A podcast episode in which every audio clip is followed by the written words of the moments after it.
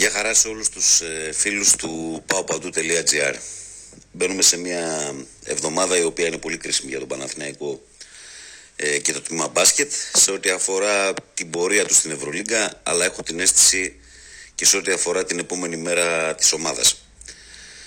Δυστυχώς ε, στον Παναθηναϊκό, στο μπάσκετ για άλλη μια χρονιά την τελευταία τριετία ε, τα πράγματα δεν έχουν ξεκινήσει καλά.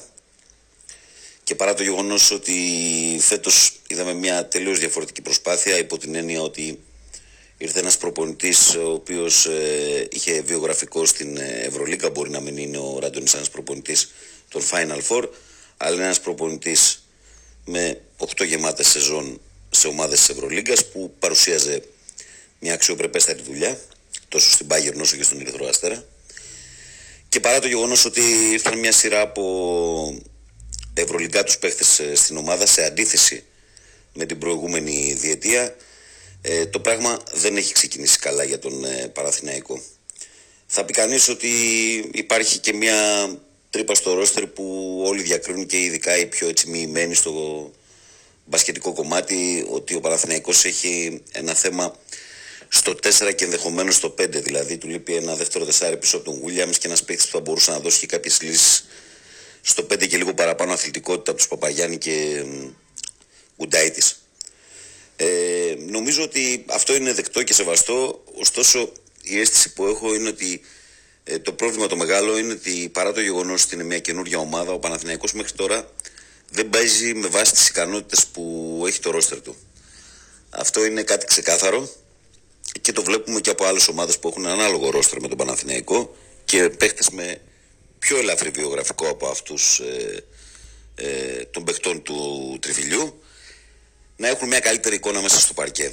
Δυστυχώς την προηγούμενη εβδομάδα στην Κωνσταντινούπολη ο Παναθηναϊκός ε, είχε κάνει ένα βήμα προς τα εμπρός με την Πασκόνια έκανε δύο βήματα προς τα πίσω στην Κωνσταντινούπολη με την ΦΕΝΕΡ γιατί κανείς δεν είχε την απέτηση να νικήσει ο Παναθηναϊκός κόντρα στην ε, πιο φορμαρισμένη και πρώτη στη βαθμολογία ομάδα της Ευρωλίγκας αλλά νομίζω ότι όλοι έχουν την απέτηση να βλέπουν μια ομάδα που θα παλεύει μέσα στο παρκέ και δεν θα παρατάει τα παιχνίδια ε, με την πρώτη δυσκολία που της εμφανίζεται στο παιχνίδι. Και δυστυχώς στην πόλη το είδαμε αυτό.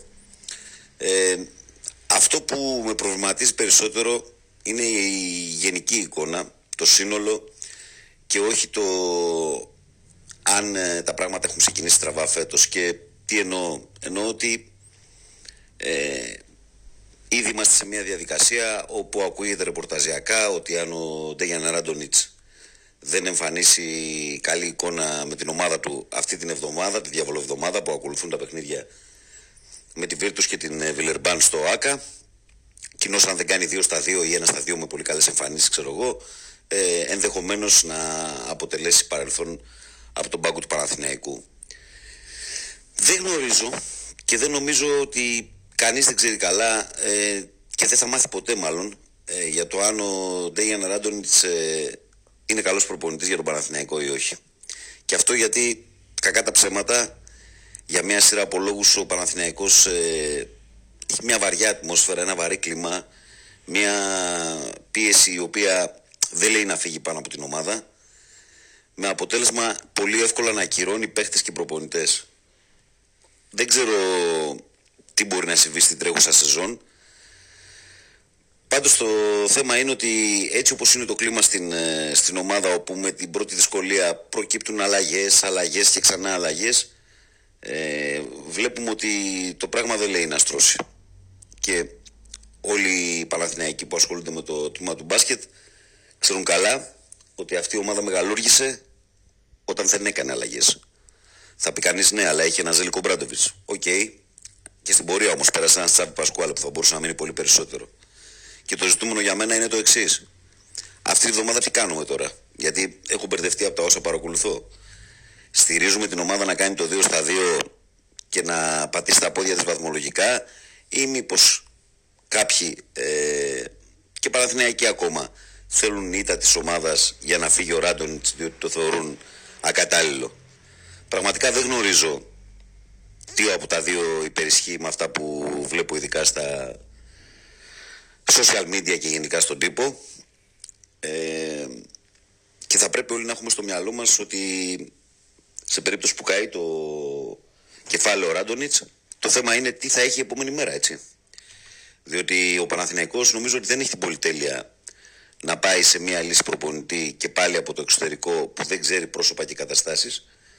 Αυτό θα μπορούσε να το κάνει μόνο για μια περίπτωση προπονητή σαν τον Λάσο από τους ελεύθερους που στα δικά μου μάτια είναι πολύ δύσκολο σαν κατόρθωτο Λάσο να έρθει στον Παναθηναϊκό και γιατί θα ζητήσει κάποιες εγγυήσεις και γιατί είναι συνηθισμένος να δουλεύει με πολύ μεγαλύτερο μπάτζετ και γιατί δεν ξέρω αν θέλει να αναλάβει μια ομάδα στα μισά της χρονιάς.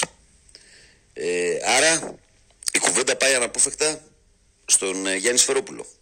Έτσι. Γιατί κοιτάμε ποιοι είναι οι προπονητές, οι ελεύθεροι που μπορούν να κάνουν τη διαφορά. Από τη στιγμή λοιπόν που δεν θέλουμε έναν ακόμη Ράντονιτς, αν στραβώσει του Ράντονιτς, νομίζω ότι μετά η μοναδική λύση που μπορεί να εγγυηθεί ότι ο Παναθηναϊκός θα μαζευτεί και θα μπει σε ένα πλάνο είναι του πρώην προπονητή του Ολυμπιακού. Είναι μια κατάσταση γενικά πολύ δύσκολη.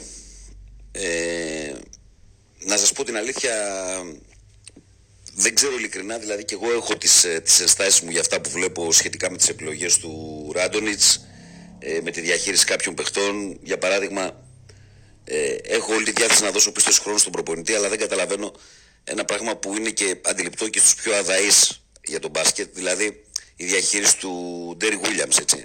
Δηλαδή είναι ένα παιδί το οποίο είναι ξεκάθαρα ε, πρικισμένο με επιθετικό ταλέντο, είναι ένα παιδί το οποίο μπορεί να τραβήξει την ομάδα στα δύσκολα σημεία, αλλά όταν τον χρησιμοποιείς 35 και 36 λεπτά, είναι λογικό ότι στο τελευταίο δεκάλεπτο που κρίνουν τα παιχνίδια είναι ε, εξαντλημένος ήδη.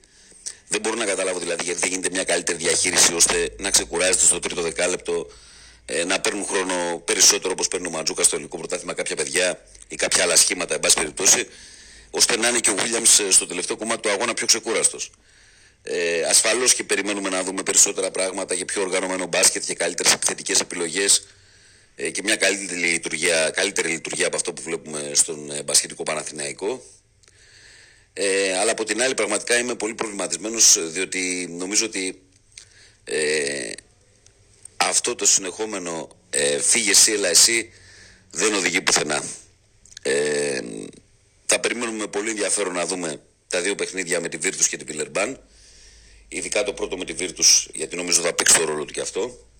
Η Virtus έρχεται με κάποιες ε, απουσίες κομβικές, δεν έρχεται μάλλον ο Σεγγέλια και ο Τζελέγε, δύο, δύο παίχτες που είναι σημαντικοί για το παιχνίδι των Ιταλών. Εγώ θα έλεγα ότι το ιδεατό σενάριο για τον Παναθηναϊκό θα ήταν τη Δετάρτη να κάνει μια καλή εμφάνιση και να επιστρέψει στις νίκες, να ζεστάνει τον κόσμο του και να δούμε πού μπορεί να οδηγηθεί η χρονιά. Όπως είπα και στο ξεκίνημα του σχολείου μου, ε, σε διαφορετική περίπτωση που τα πράγματα δεν έχουν τη θετική έκβαση, εκτιμώ και με βάση τα όσα ακούγονται ότι αν ο Ράντονιτς αυτήν την εβδομάδα δεν τα πάει καλά με την ομάδα, θα έχουμε εξελίξεις. Περιμένουμε, αναμένουμε ε, και εδώ θα είμαστε να τα σχολιάζουμε ε, στο pawpadu.gr. Να είστε καλά.